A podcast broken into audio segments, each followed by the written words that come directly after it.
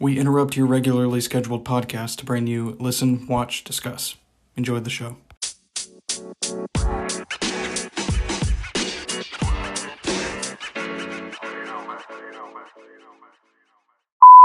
Hey everyone, welcome back to Listen, Watch, Discuss. As always, I'm your host, Brent Aiken, and on tonight's episode, I will be reviewing, uh, in celebration of its 20th anniversary, I will be reviewing uh, Queens of the Stone Age's album Songs for the Deaf. Now, uh, this album, uh, well, if you, uh, well, first of all, if you remember, I uh, last season I talked about their second album, uh, Rated R, which came out in 2000 and um, and I said that it was my favorite album by them, and I still think it is. Uh, but if I had to pick a second favorite album by them, this would be this one would be it. Um, and it's a very close second. Uh, but it's you know has everything that makes uh, rated R great, and kind of amps it up to eleven. You know, but I think I still like rated R a little bit more because it's a little shorter. It's like 42, 45 minutes, and this one uh, is an hour, which uh, you know not isn't too long for me. I just I kind of prefer rated R because it's a little breezier and, and quicker to get through than Songs for the Deaf. But um, there are times though where this album edges out rated R just a little bit. They're in a way they're they're almost both tied for my favorite album by Queens of the Stone Age, but. Uh, but yeah, this is a close second, if not sometimes surpassing rated R. So sometimes it's first, but but it's it's a great album by by the band as well. But it, um, like I said, it's its 20th anniversary uh, because the album first came out.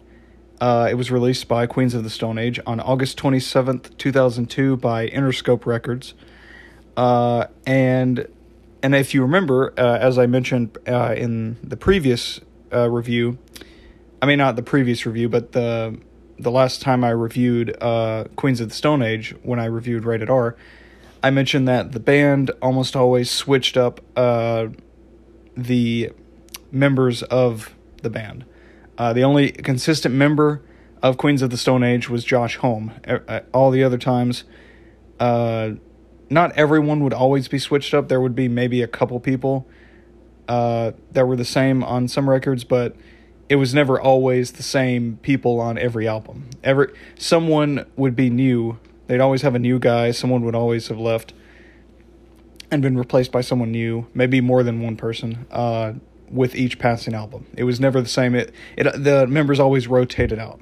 But but uh, but this one may be one of their best uh, rotations yet because we got uh, Dave Grohl as an official member of the band um, during this uh, this period of the band uh, or during this time in the band's history, and he even toured with them uh, in the early 2000s when they were, um, you know, when they were when at when they were um, on tour and playing the songs from this album live, and I think he even played some of the songs from their first album which was titled Queens of the Stone Age and uh, and rated R. So, but uh, but yeah, Dave Grohl had been taking a break uh, from Foo Fighters, and as you may know, yeah, he was the uh, the lead singer and frontman of of the band Foo Fighters, uh, and or he he still is, I guess, yeah, and um, he was also the most famous drummer in uh, Nirvana uh, in the lineup of Nirvana um, and from 1990 to 1994. So, and yeah, and Foo Fighters from 95 to to all the way to now. So, um, but yeah. So, and the other members of the band. Uh, so, like I said, Dave Grohl played drums. Uh, and then we also had uh, Josh Homme as the frontman, lead singer, and guitarist. Uh, Nick Oliveri, who also provided vocals uh, not just backing vocals, but also main vocals. He also uh, took the lead on, on a few songs, and also the bassist, bass guitarist. And then you have Mark Lanegan, who was uh, another backing vocalist and lead vocalist. So these were the four members of the band at, at the time. And of course, we also have a bunch of additional musicians that helped Um, I'm not going to name all of them, but uh, excuse me. But we have Elaine Johannes, who plays uh, the lap steel guitar, the ebow, organ, piano, flamenco guitar, and theremin on tracks 3, 6, 7, and 12. We have Gene Trautmann, who plays the drums on track 1.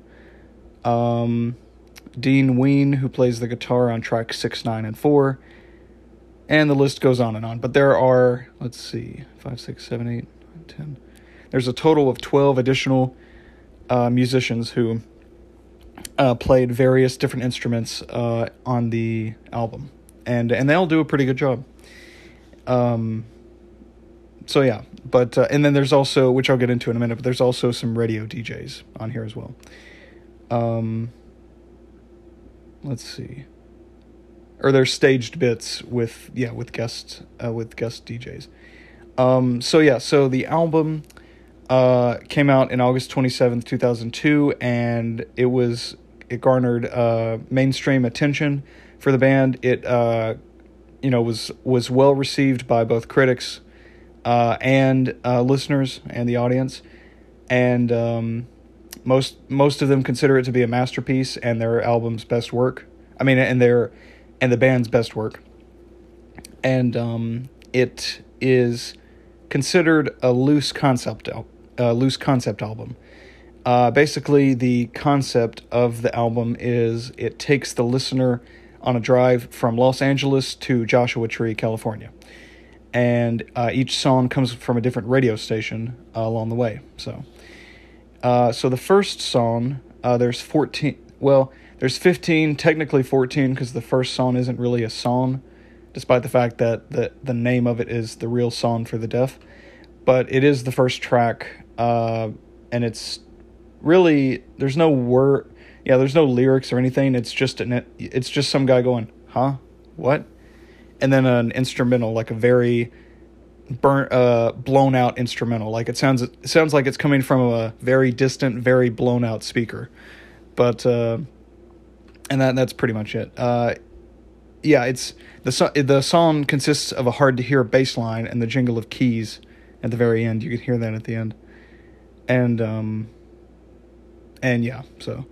Oh, and fun fact, which I didn't know this about it, it features a mysterious voice that you could only hear by rewinding the first track to a minute and 33 seconds.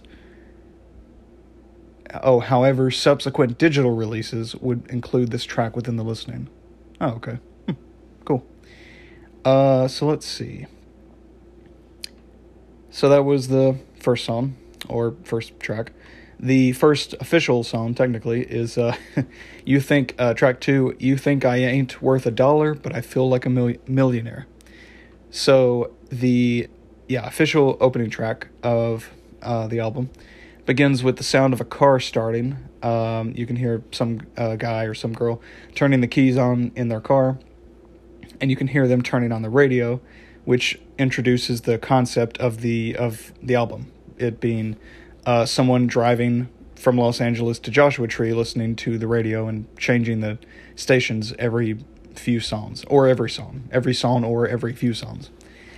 And um, yeah, so the song consists of uh, this this one, and like because like, I said, they switched up every so often. They would switch up the uh, vocalists, um, whoever was singing on a specific track, and most of the time, about half of the album, it is Josh Homme but uh, Lanegan and Nick, or uh, Nick and um, Mark, Mark Lanegan, do uh, share the spotlight every now and then. But Nick Oliveri sings the first song on the album, and uh, let's see, and it's basically and it's him screaming. Uh, it's him screaming the song, uh, and over churning guitars and intense drumming uh, the drumming, of course, being from Gene Trautmann on this one.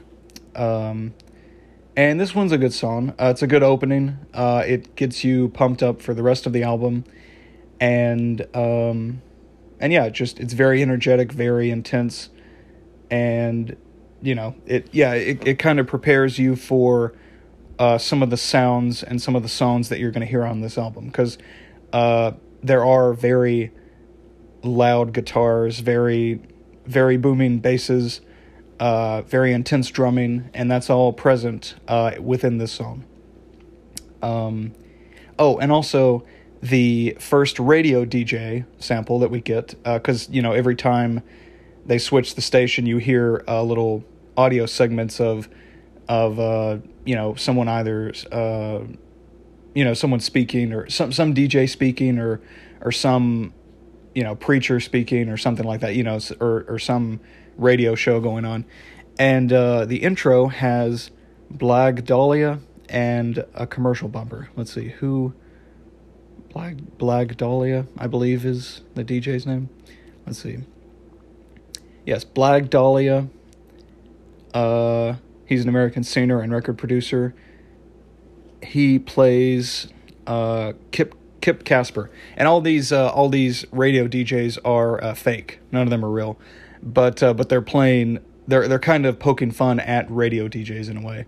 Um, but Blag Dahlia plays DJ Kip Casper of Clone, uh, or uh, K O L N E Radio of Los Angeles, and uh, he starts. You know, before the song starts, he opens the track with saying, "K O L N Los Angeles Clone Radio." We play the songs that sound more like everyone else than anyone else. Clone. And then, uh, or that's like his intro. And then he goes to, into saying, Hey, all right, it's Kip Casper, Clone Radio, LA's infinite repeat. How we feeling out there? How's your drive time commute? I need a saga. What's the saga? It's songs for the deaf. you can't even hear it. And then, of course, we get the the guitar and the drums, and then Nick Oliveri uh, kicking off you know uh, the lyrics the to the song, and uh, so the uh, the lyrics are you know uh, basically the song is about the singer uh, in this case Nick is embracing his status as a lowlife by killing shot after shot of tequila, tequila aha toro, I believe. He now believes that he's invincible and ready to, you know, mess some shit up and conquer because uh, there's the line uh, Dead Bull with the life from the low, I'll be massive conquistador, give me soul and show me the door. Uh, give metal, metal heavy, soft at the core. So, uh, so it's kind of like you know goes goes with how goes with the sound of the song. You know, it's like very energetic, very in your face, and intense, and um, very, you know, has that feeling of about to mess some shit up. So, um, about to go all in. So the so that was the second track. Uh, the first tra- or the first, the third track is let's see. Uh, let me go back to it. Yeah, the third track is uh, "No One Knows," and this is probably their most uh, well-known, their most famous song. Uh, it was released as the first single off of Songs for the Deaf, and yes, it did go on to become uh, Queens of the Stone Age's biggest hit.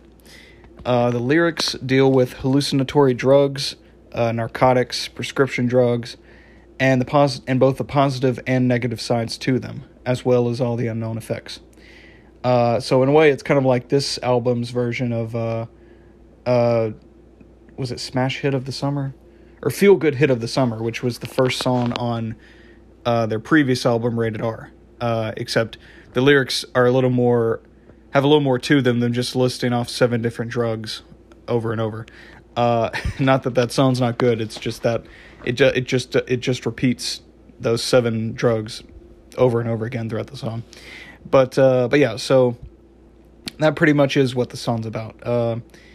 And and it's kind of obvious uh, because you get lines such as we get these pill uh, this is in the first verse by the way.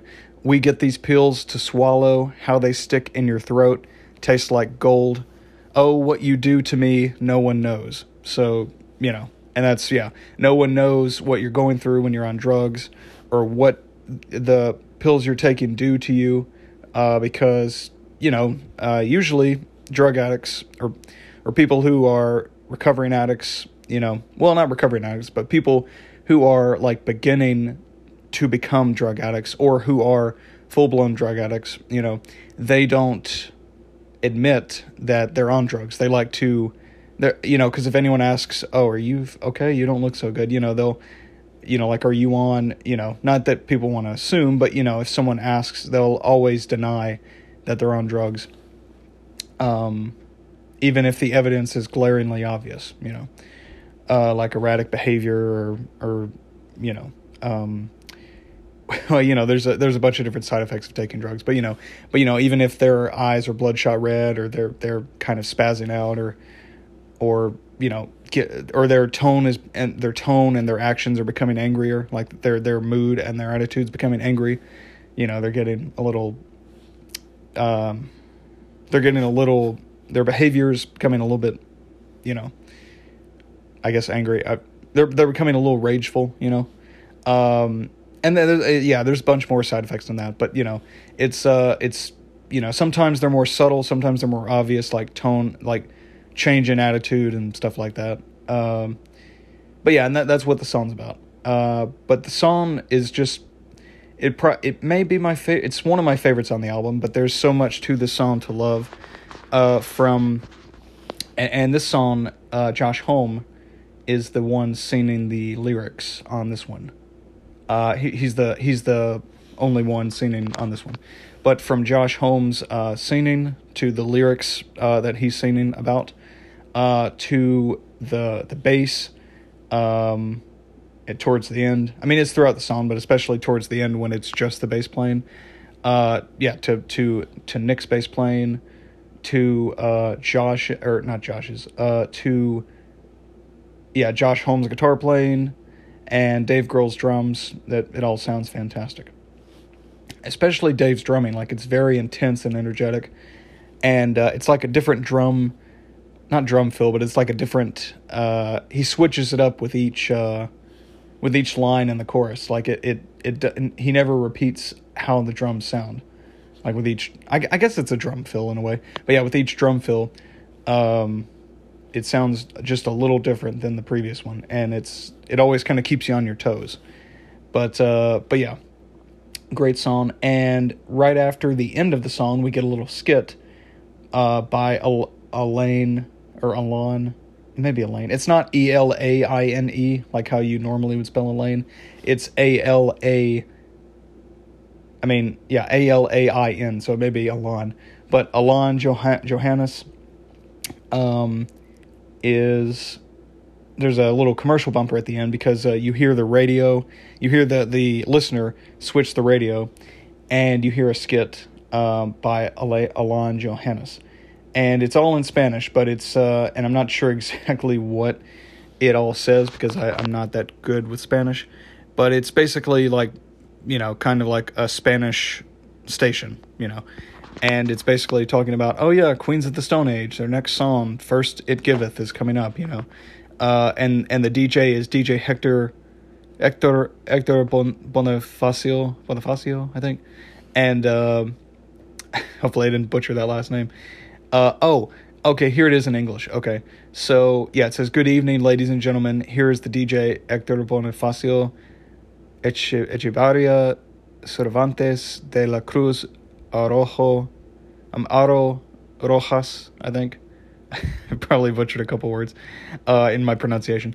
Uh, but yeah, this is the radio Quetzal Codal, Codal, I think, uh, the place where the rock lives and does not die. We are going to listen to a couple of songs from Queens of the Stone Age. First, we will listen to First It Giveth. Um, and then uh, we hear what awesome and truly awesome music now you are going to see and see and see. Here here goes here. Here is here here goes. So kind of like the announcer is a little bit more sporadic at the end and kind of repeating himself. But uh but i think that's on purpose.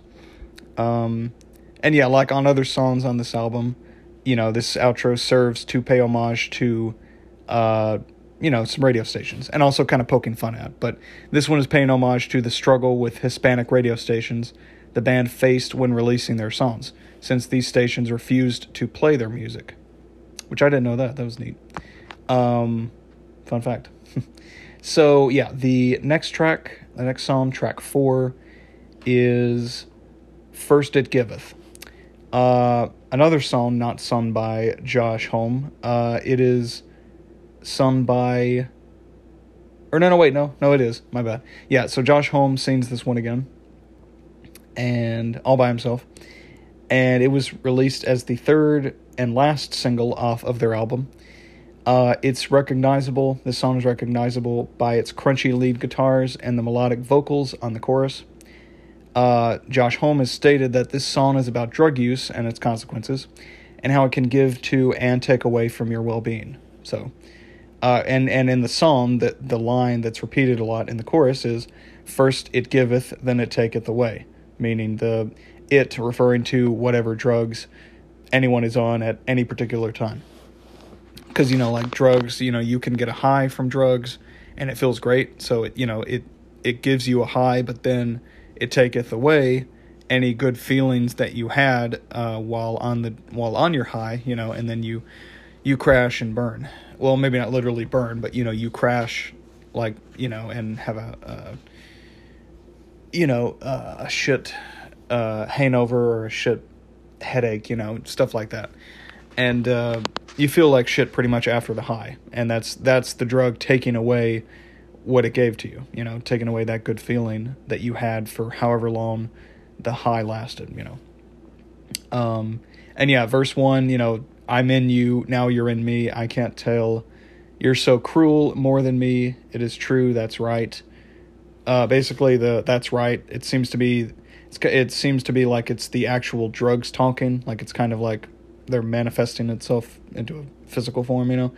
Uh, since that part's sung in another voice uh, which kind of stands out compared to how the previous words were being sung. You can kind of tell that that's a different, uh, different uh, person singing that, different voice, and it's also you can also kind of interpret the "that's right" and "it's yours" part and "come on, take it." You can kind of uh, the background, the backing vocals. You can kind of uh, there, you know, because again, it's a different voice. You can kind of interpret that as the drugs responding to the narrator's previous statement you know, uh, I want some all of of all of you, you know, and then him saying, "Come on, take it, it's yours," you know. So, uh, and yeah, and all rock fans know how drugs can take control of the addicted, like a master of puppets, like uh, Metallica's Master of Puppets, and yeah, so that was a good one. Um, not much to say, just yeah, very very good vocal performance by Josh Homme. Drumming was great,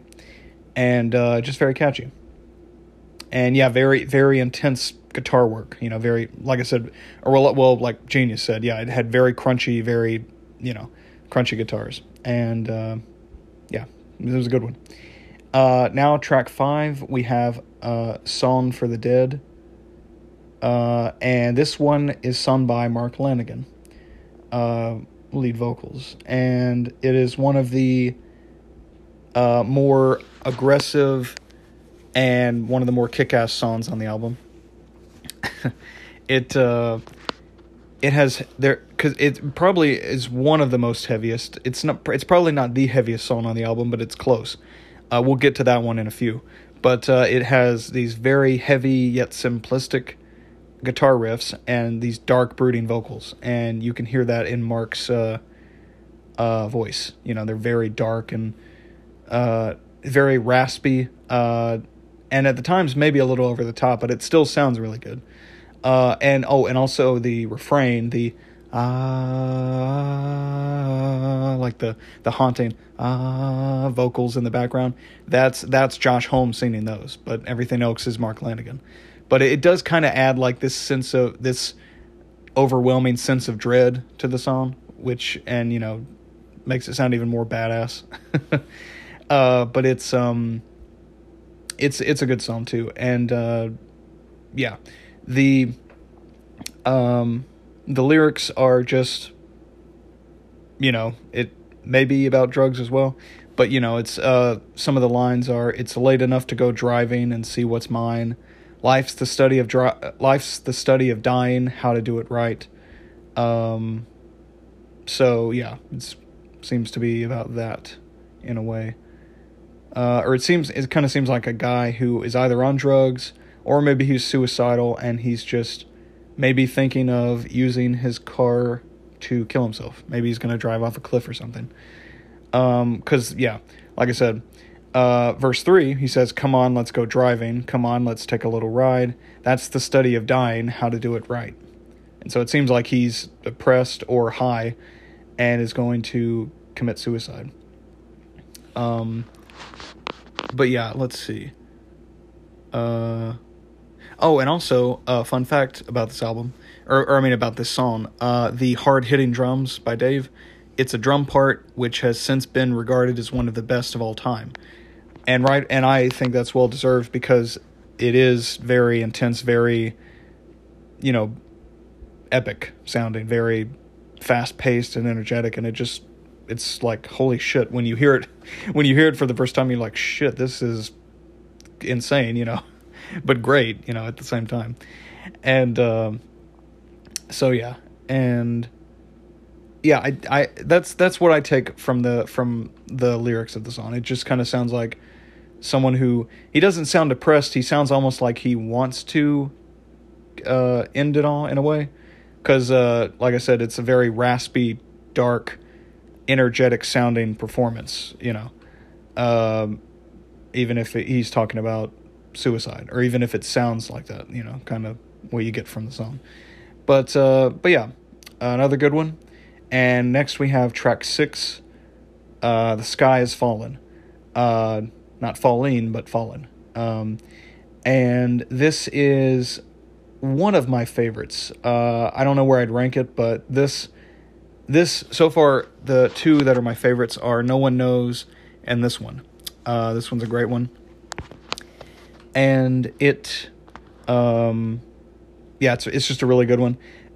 Everything that i said about the previous song this song has in a way except maybe not as intense of drumming. The drumming's still good and intense just maybe not quite as intense as the the last the you know kind of the breakdown at the end of the previous one at the end of the previous song, but uh, it has, um, you know, it, it it also like the previous song has this overwhelming sense of dread to it, and it's very dark and brooding, and you know has some very haunting sounding vocals from Josh Homme. He's, you know, once again, voice sounds great, and uh, you can also hear some, uh, like some backing vocals, which I think are Josh as well. Um, in the in the background, you can hear that. Um, but right before the drum, the instruments, you know, uh, go, you know, get turned to. How does that saying go? Before the instruments, you know, get turned up to eleven. Uh, you know, you can hear in the background, you can hear the, you know, you can hear the uh, you know, haunting, already haunting sounding vocals uh, before the instruments and the and the lyrics kick in. But uh, some other yeah, and, and also the the lyrics on this one kind of sound very apocalyptic and very, like I said, filling you with a sense of overwhelming sense of dread and uh, you know because the the song the first verse starts off with the sky is falling human race that we run has left me crawling staring straight at the sun Oh, in a moment I notice every dog has his day. I paid attention, cost me so much to hate. Um, in the pre chorus, for so long I saw only wrong, but now to remind it's a waste of time. So basically, it sounds like a guy who, um, not saying Josh Homme has experienced this, but you know he's singing the song, so it's like him portraying a character in a way. Uh, but like the lead singer or the person in the song, uh, in a way feels like he's re- he regrets uh, his life or, or some of the choices he's made in his life because like he said for so long he saw only wrong and but this you know the sky falling you know this apocalypse happening uh, this seemingly apocal- this seemingly apocalyptic event that's happening has reminded him that it everything all the pessimistic uh, his negative attitude and the pessimistic comments and whatever else he or any of the arguments he fought with some any of the stupid petty arguments he's fought uh, he's argued with uh, about with people throughout his life he's realized well this is just a waste of time. This has been pointless. And you know now uh, now you know everything's over you know. And uh, the chorus close your eyes and see the skies are falling and close your eyes and see the skies are falling. And um, yeah, so. But it's uh, and and then there were some other in- interesting verse uh, lyrics uh, throughout the song that uh, sound really good, and uh, great guitar solo. And this song, uh, because it's been a couple songs since we, or it's been one or two songs since we've switched radio stations, but uh, the we hear the listener of the whoever's in the car once again switching the radio station, uh, and start we hear another DJ, or actually I think two DJs. Let me see. Uh, yes, it's uh, th- actually no, actually we three we hear uh three, uh Chris Goss, C minus, and Casey Chaos. Uh, Chris Goss plays uh DJ Elastic Ass of of KRDL, Curdle 109 of Chino Hills. Uh, C minus plays DJ for Cool. He's the DJ for for uh, for Cool. Um, and Casey Chaos as a station ad promoting all death metal all the time. Okay, so he's the guy. So he's the voice at the very end. Okay, but uh, I'm I'm gonna go ahead and read the outro. So the outro, yeah, is from is voiced by these three voicing DJ, two of them voicing DJs, one voicing the ad for the you know the genre of music that this upcoming station is playing. So uh, the outro goes KRDL Curdle 109. We spoil music for everyone. And then you hear uh, you hear a baby crying and a slapping sound effect.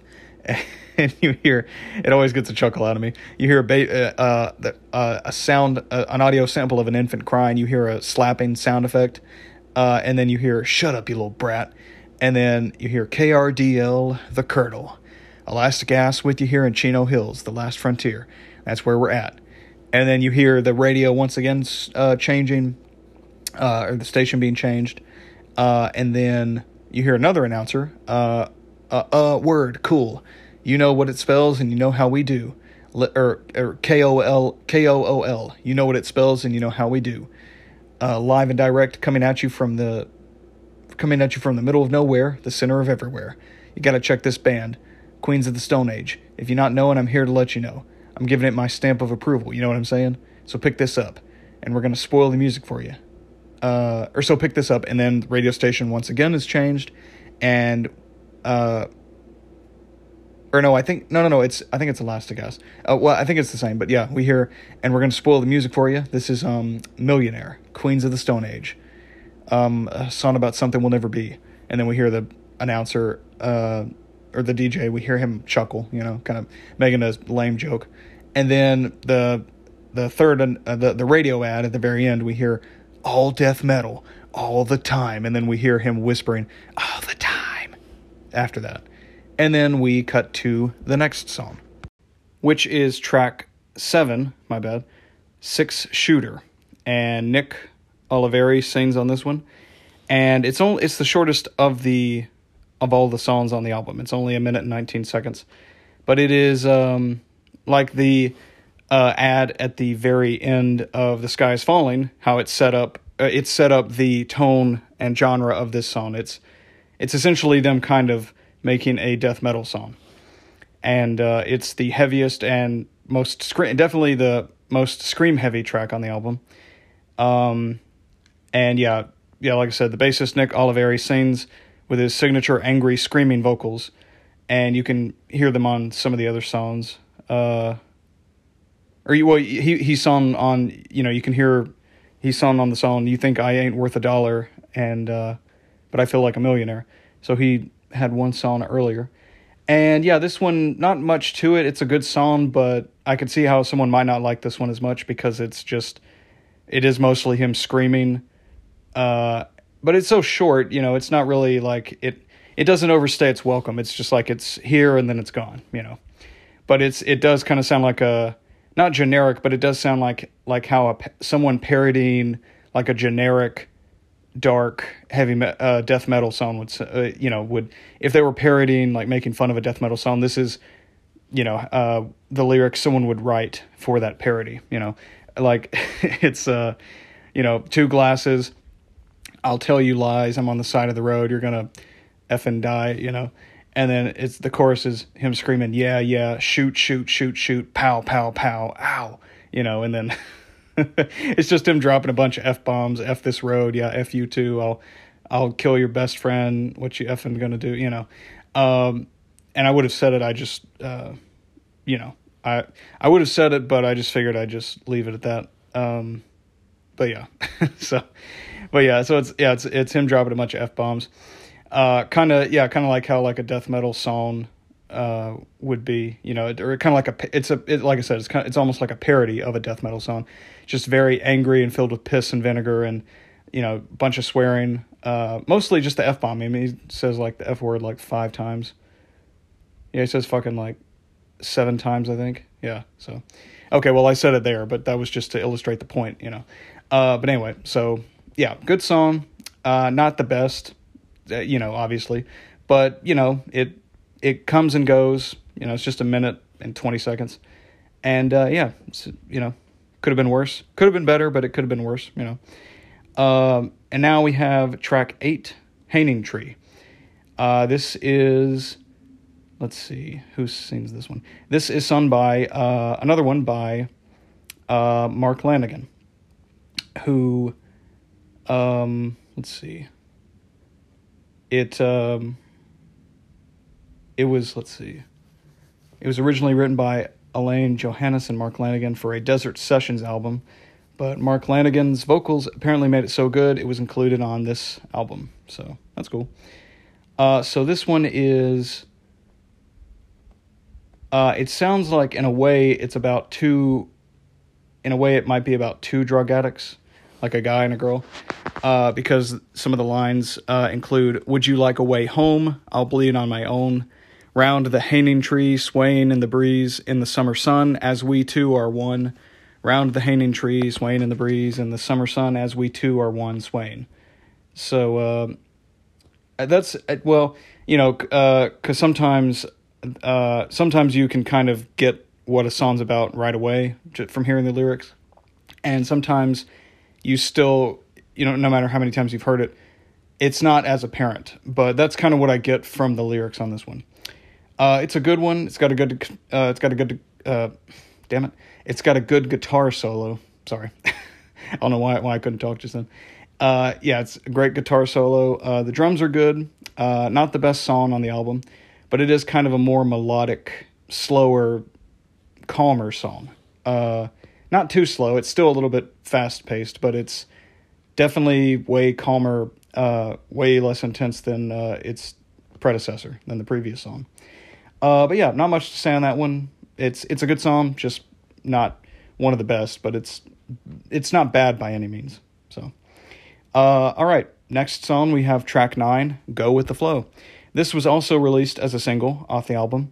It was released as the second single off of their third album, and the song is about a woman going from relationship to relationship, ditching ditching them ditching said relationships when things get serious and leaving the men behind with broken hearts. Uh, fun fact: It was nominated for Best Hard Rock Performance at the 2004 Grammys. So, which is you know I uh, I think if you know, I mean, there may be some songs that I consider better than this one off this album, but you know, if any song on this album was going to win, I'm glad it was this one because this is a really good, catchy song. It's um, it's not as intense as like "The Sky Is Falling" or or uh, "No One Knows," but it does it does have that you know catchy guitar. The the drums are again great as always. Bass is good, and uh, and Josh Homme uh, once again, sings on this one. And his voice is great, as always. And yeah, just not much to say about this one. The music video for this one's cool, which I forgot to mention for No One Knows. That that one's cool too. Uh, this one's cool too. Uh, it's just kind of like them. I don't know what they did, but it's like uh, it's like them driving. They're like in the back of a pickup truck, and it's like driving down the desert, and like the sky and the background's red, but everything else is like black and they're all in black and all you can see are their mouth mouths like whenever josh is singing you can see his teeth and his mouth move and then you can see his eyes and it's kind of creepy but it looks cool it's like it's very stylized i'm not sure what they did to get that effect uh, i mean maybe they use some cgi maybe they use some green screen but whatever it is it looks cool um so yeah and and yeah some like like like the some of the lines in the song you know she said uh, the line is, or the first verse is, she said, I'll throw myself away. They're just photos after all. I can't make you hang around. I can't wash you off my skin. So basically, right there, it's her breaking up with another guy. Um, because things are getting serious and she doesn't want serious. Um, so yeah, but yeah, great song. Um, not the best, but it is close to. I mean, and I don't know where I'd rank all the songs, but if I had to rank them, it would be maybe six, five, somewhere in the somewhere top six, top five. Uh, all right, track ten is "Gonna Leave You." Uh, this one is sung uh, by Nick Oliveri, uh, and the let's see, and uh, the lyrically, this song has overlap with the song "Leg of Lamb" from their previous album, Rated R, which contains the lines "In a hotel on the phone," and "You're gonna leave me, I should have known." So. Uh, it may also be an allusion to Led Zeppelin's song "Babe, I'm Gonna Leave You." um, which was, for, I believe, from their first album, the titular Led Zeppelin in 1969. But um, if I'm not mistaken, I, I, may be wrong on that. Don't quote me on that, but I believe that's where that song's from. But uh, they've also done this before. Uh, the song from the first album, "You Can't Quit Me, Baby," is likely a reference to Zeppelin's "I Can't Quit You, Baby." You know, so um, yeah, so that's kind of neat. Uh, but gonna leave you. The song is about uh, it could be considered a follow up to Leg of Lamb uh, from Rated R, told from the other side of the relationship. So, um, like the pre chorus three years too long, you know this is wrong, everything scars the skin, push it in, push it in, break it off. And then, of course, the chorus is um, Nick Oliveri wonderfully singing, you know, very kind of melodic sounding vocals, you know, I'm gonna leave I'm gonna leave you. You know, it just obviously I'm not doing it justice because I, I can't really sing that well. that's that's not in my skill set. You know, singing wonderfully, but uh, but yeah, that's uh, that's pretty much what the lyrics are about. The song's about, and um, and and the first verse, the first verse is a great example of what the song's about too. Uh, wait by the phone, late, all alone. He can't help you, but I know I could. Basically saying to this guy saying to this girl, he is not I don't think he's necessarily a good fit for you and that's not me become, coming off as arrogant or anything but I just think I love you and I think that I would be a better fit for you than the guy you're dating uh, and obviously he might not be as comfortable with saying that because he doesn't want to ruin the friendship that he has with this girl uh, he doesn't want to ru- ruin uh, how he how she perceives him in her head you know he doesn't want to come come across as a jerk so uh, good song. Um, all right, we're coming up on the last, the final five of the album. Uh, track 11, we have Do It Again. Uh, this one's a little bit more intense. The guitar work is a little bit more intense on this one. And um, actually, did I forget? Uh, okay, I, I was making sure I didn't forget any of the radio skits because I wanted to, to talk about them whenever they popped up. Okay, I didn't. Uh, okay, so yeah, "Do It Again" is a little bit more intense than the previous song. The guitar work, the guitars are more heavy, the drums are more intense, and uh, it's a uh, it's a good one. Uh, yeah, not much to say about this one. It's just, uh, I think it's also, from what I can gather from the lyrics, I think it's also about a toxic relationship or a relationship kind of gone to to shit. Um, yeah, okay. Uh, the first verse is I fall over and over and over and over. Oh, I want you. I get ill, I get ill, I get ill. You're the only one I'm into. You and me fit so tight. I go lower and lower and lower. Uh, well, actually, it it okay. It it either it's either about drugs or about a toxic relationship. It's one of the two, or it could maybe be about both. You know, with the with the way the lyrics, uh, with how the lyrics are are, with the way they're written. Um, so I don't know. You and me fit so tight. All we need is one more time. It may. I don't know. I'm gonna go on, on out on a limb and say that it's both. Uh, it may it may just be one of those where it's open to interpretation. But but yeah. Um, another good one Um, don't know where I'd rank this one, but it's it's pretty good. I enjoyed it. Uh, but we do have another uh, station. We do have another radio DJ skit. Uh, well, kind of a, it's kind of a few all in once because, or it's it's a few all mashed up together in a way because uh, the listener changes the station maybe four or five times before we cut to the next song. But uh, I'll go over that one real quick. Um, who does the DJ work for this one? Or, I mean, or who does the vocals for this one? Uh, Jeordie White, Lux Interior, and Jesse Hughes. So, let's see. Jesse Hughes. Jeordie White is the uh, DJ Tom Sherman of Banning, or Banning, not Banning, Banning College Radio. Lux Interior plays the DJ for AM 580, and Jesse Hughes plays a preacher, which uh, plays into the next song.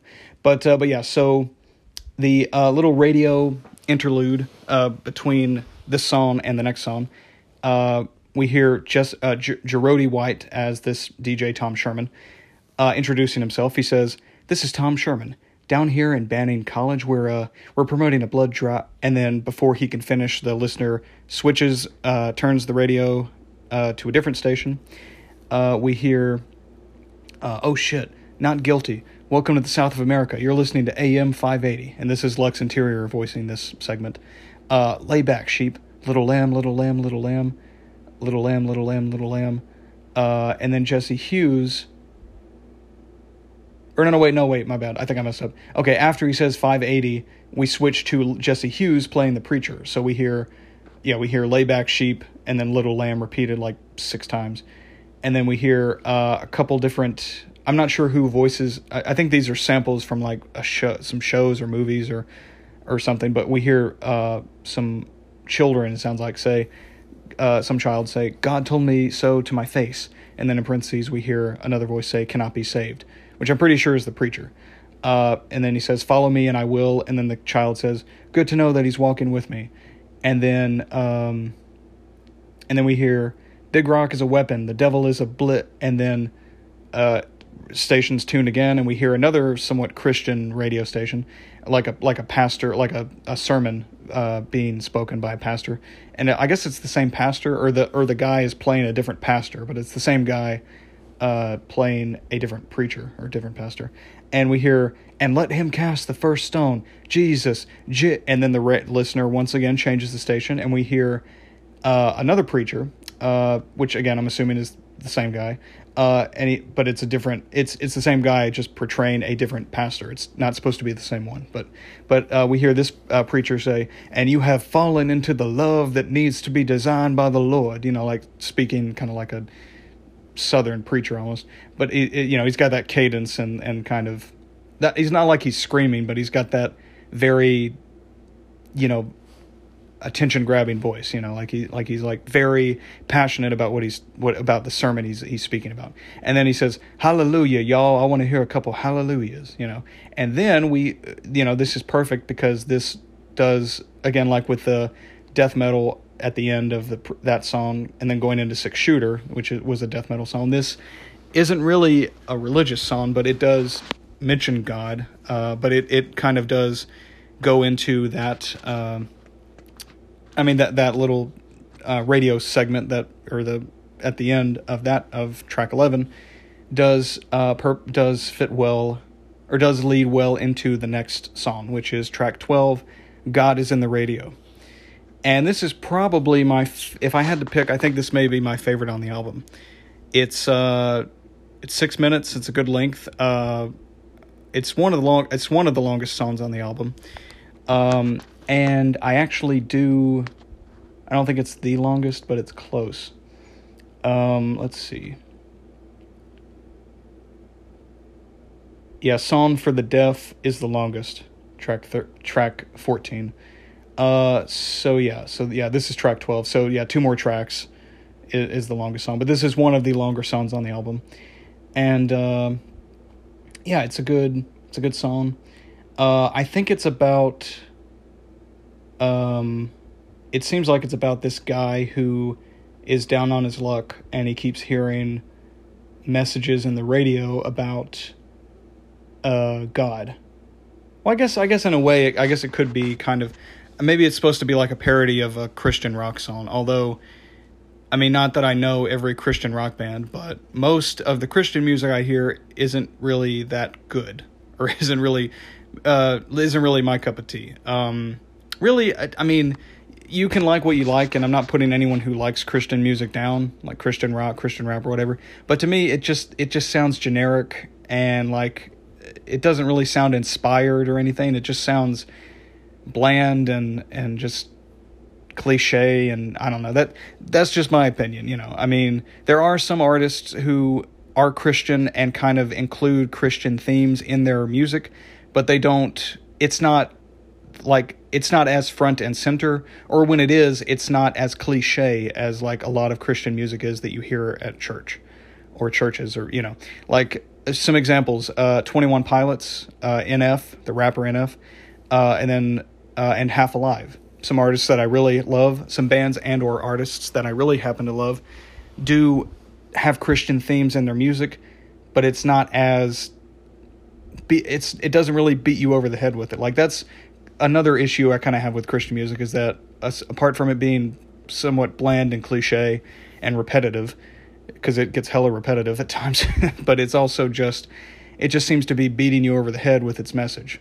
Whereas with those three bands and artists that I mentioned, with 21 Pilots being my second favorite band, and really they don't quite mention God or Christianity so much in their later work, but Tyler is a Christian, but he doesn't let that be the sole focus of his personality or of his music. It comes up every now and then, but it's not like beating you over the head with, oh, by the way, Tyler's a Christian the, all his music has to be about Christianity or it has to mention God every single line, you know.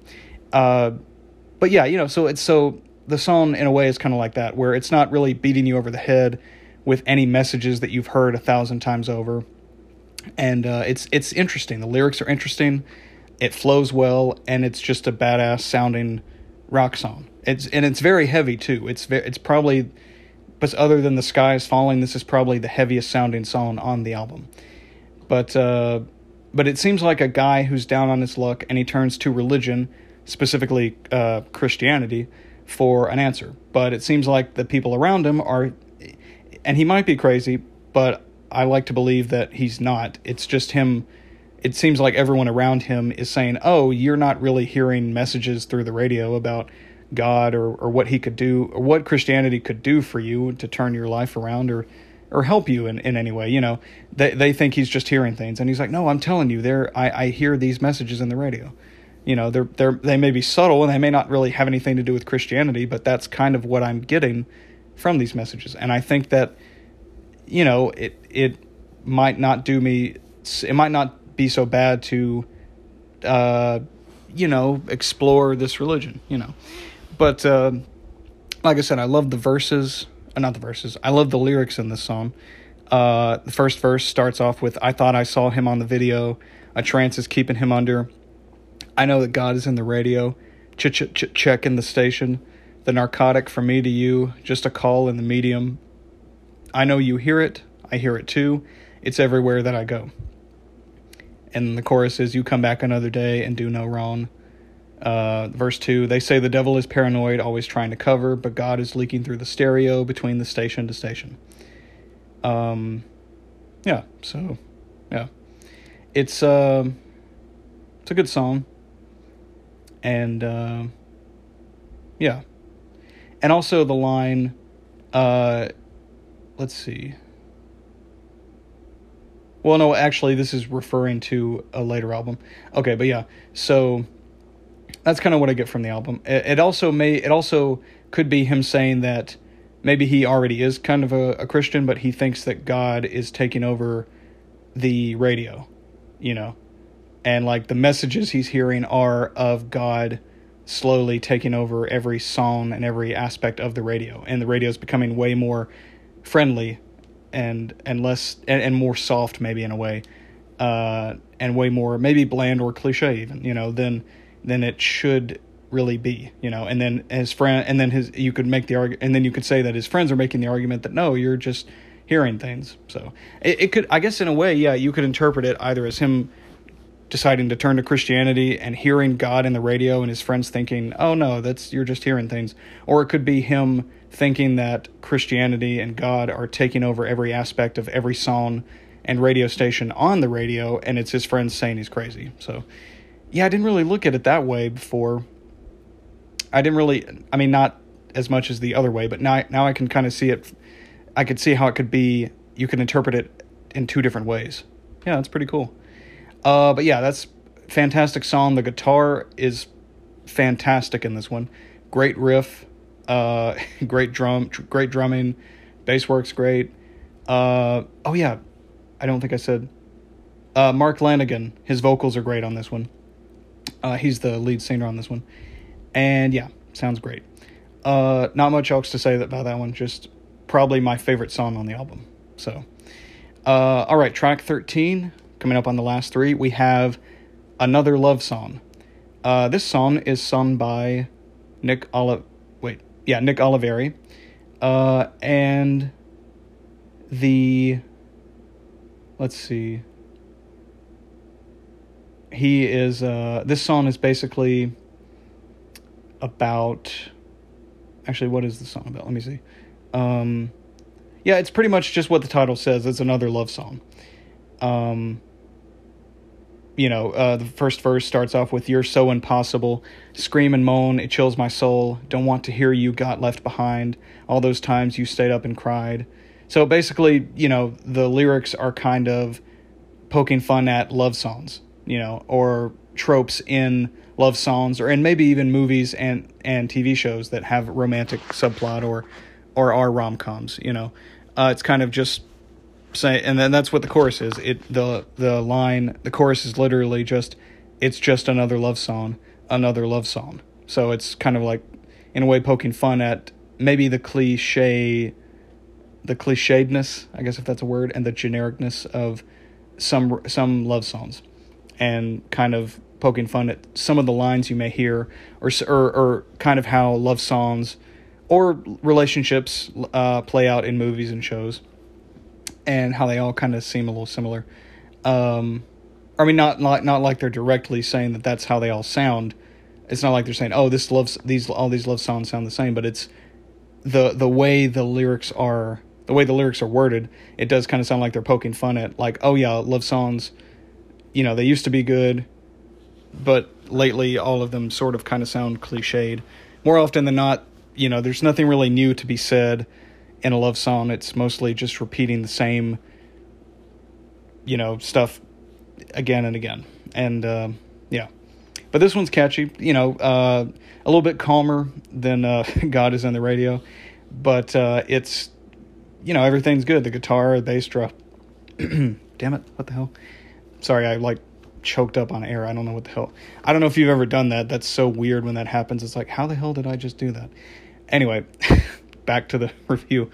Um, yeah, so uh, Nick's vocals are great on this one. Uh, once again, delivers another great performance. Uh, and the guitar, bass, and drums sound as good as ever. And it's a little more toned down, energy wise, than God is in the radio, but it is still a good, catchy song. Uh, and we end with another, and uh, we don't switch. Uh, the listener isn't switching to another radio station.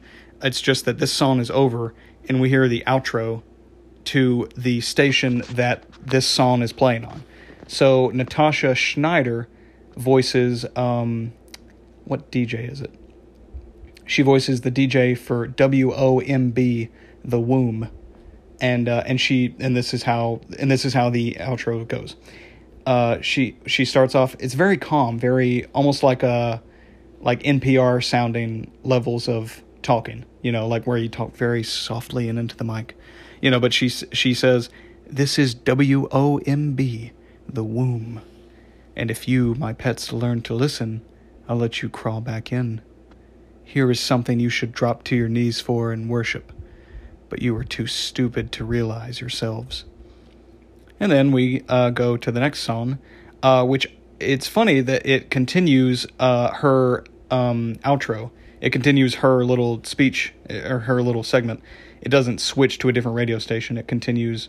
So so you know, which leads you, which is means that the next song is also on this same uh, same radio station. So the next song, track 14, is Song for the Deaf.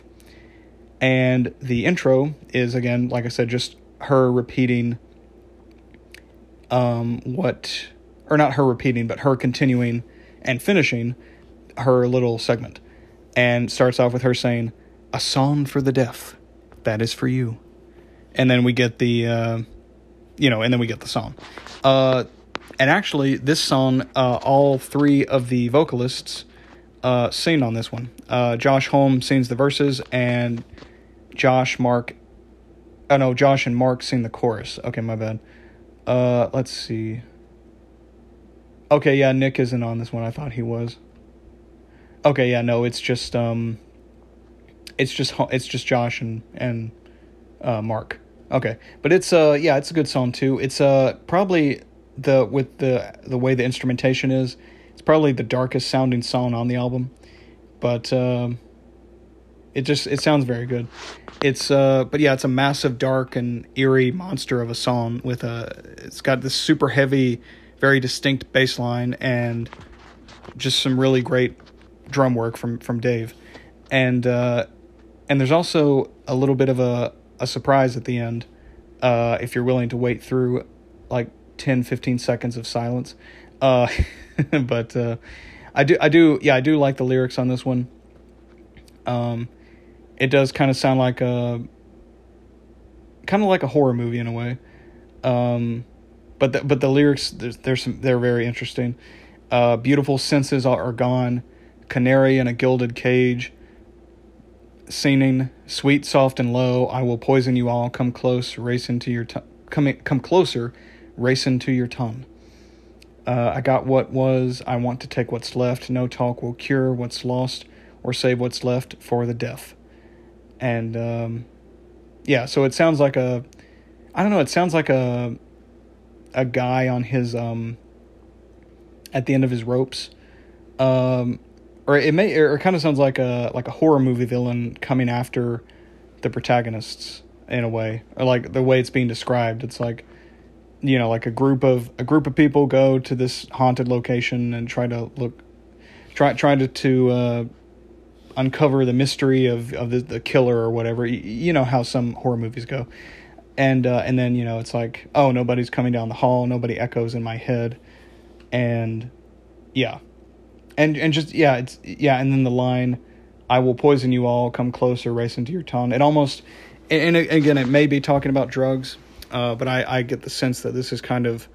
You can interpret it any way you want, I guess, but you, uh, you know, it does sound like something like a horror movie villain is chasing this group of of young teens or young adults and um and yeah just the way the instrumentation's playing it does sound very not like slipknot levels of dark but it does sound very ominous you know and haunting in a way.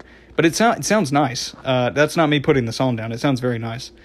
Um and yeah good song.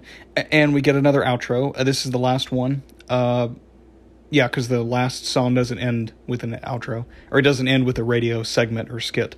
Uh, this one has Dave Catching, who plays, let's see, yeah, he plays the DJ for WANT of Wonder Valley, Want of Wonder Valley. So he says, uh, so the song ends, and then we get the outro by him, uh, or the song kind of fades out, and then he comes in and says, You're listening to WANT, the High Desert Wonder Valley favorite radio station. It's been a good night. Dave Catching here. Not saying good night, just saying. And then we get like 20 seconds of silence, and then we get a little interlude after that of just I think I think it's Josh and Mark just maniacally laughing.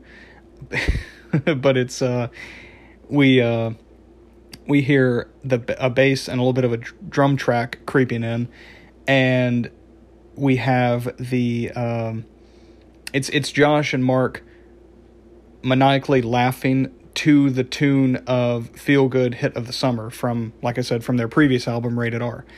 And they're going, ha ha ha ha ha ha ha, ha ha ha ha ha, you know, like that for like 20 seconds. And, uh, and it sounds good. It's kind of weird, uh, but it's it's kind of a nice reference to their to their the their hit song from their last album. And uh, actually, a fan theory speculates that the stories quote unquote, stories of Rated R and this album are related. Because Rated R follows a person recovering from a destructive high, swearing off drugs, but eventually falling back into their habit. Uh, you could interpret Songs for the Deaf as a drive through the desert from the perspective of a person high on every drug imaginable. It's possible that Rated R and Songs for the Deaf followed the same person, and the album ending in this way signifies that this person will be repeating this cycle forever. Now, that's actually a good fan theory. I didn't even think about that, but that actually that would make sense because these albums are back to back. That would that actually makes a lot of sense. Hmm, that's pretty good. Um, okay, and now we end off the album with track 15, Mosquito Song. Definitely the most melodic and calmest, most soothing sounding song on the album. Uh, very catchy. It's uh, I was gonna say that there's like a violin and like very booming drums and, and there's like a horn section i think like maybe some trumpets or something playing uh, towards the end of the song but like it's it's it's still a slower song but like it builds up to that at the end where we get the kind of almost marching band sounding drums. We get this horn section with the trumpets and we get a beautiful violin throughout and an acoustic guitar and the album and and the song and album ends with uh, a very nice like violin uh, playing us off. Oh no, actually, the violin, and then we get a little bit of a piano at the end playing us off. Um, but yeah, it's a good song. Um, I'm trying to see what this one is about.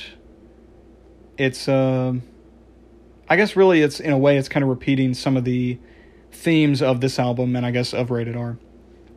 about drug use and like maybe being down on your luck and maybe getting out of a bad relationship or being you know discarded in a relationship being you know thinking everything's going good and then the relationship kind of ending and you're you're like leaving you thinking oh shit. What did I do wrong? You know? So I in a way this song kind of feels like the culmination of all the themes of the previous songs on the album uh coming you know and and it's this song and the album coming to an end with the themes uh, presented throughout throughout the rest of the album. So, uh, yeah, so that's how I look at it. Um, oh, and also Josh, I think he sings on this one. Yeah, Homme. Uh, Josh does sing on this one. Um, oh, okay. Wait, going back to song for the deaf. Uh, at the end with the the little reprise of Feel Good Hit of the Summer, but with them maniacally laughing. That was Nick. That was Nick was with uh, Mark and Josh doing that. That was all three of them. Okay, yeah. But yeah, so okay, so yeah, Mosquito Song. Yeah, that's a great way to end the album on a nice, softer note. Uh, very beautiful sounding song, very melodic and peaceful, and uh, yeah, great way to end. In my opinion, is one of my favorite albums. Uh, still probably second favorite of all the ones I've heard from their discography. And there's like maybe one or two I haven't heard, but all the one all the albums I've heard from them, this is like my second favorite by them. And it's I could see where people are coming from, where the critics and audience audiences were coming from. This is a great album.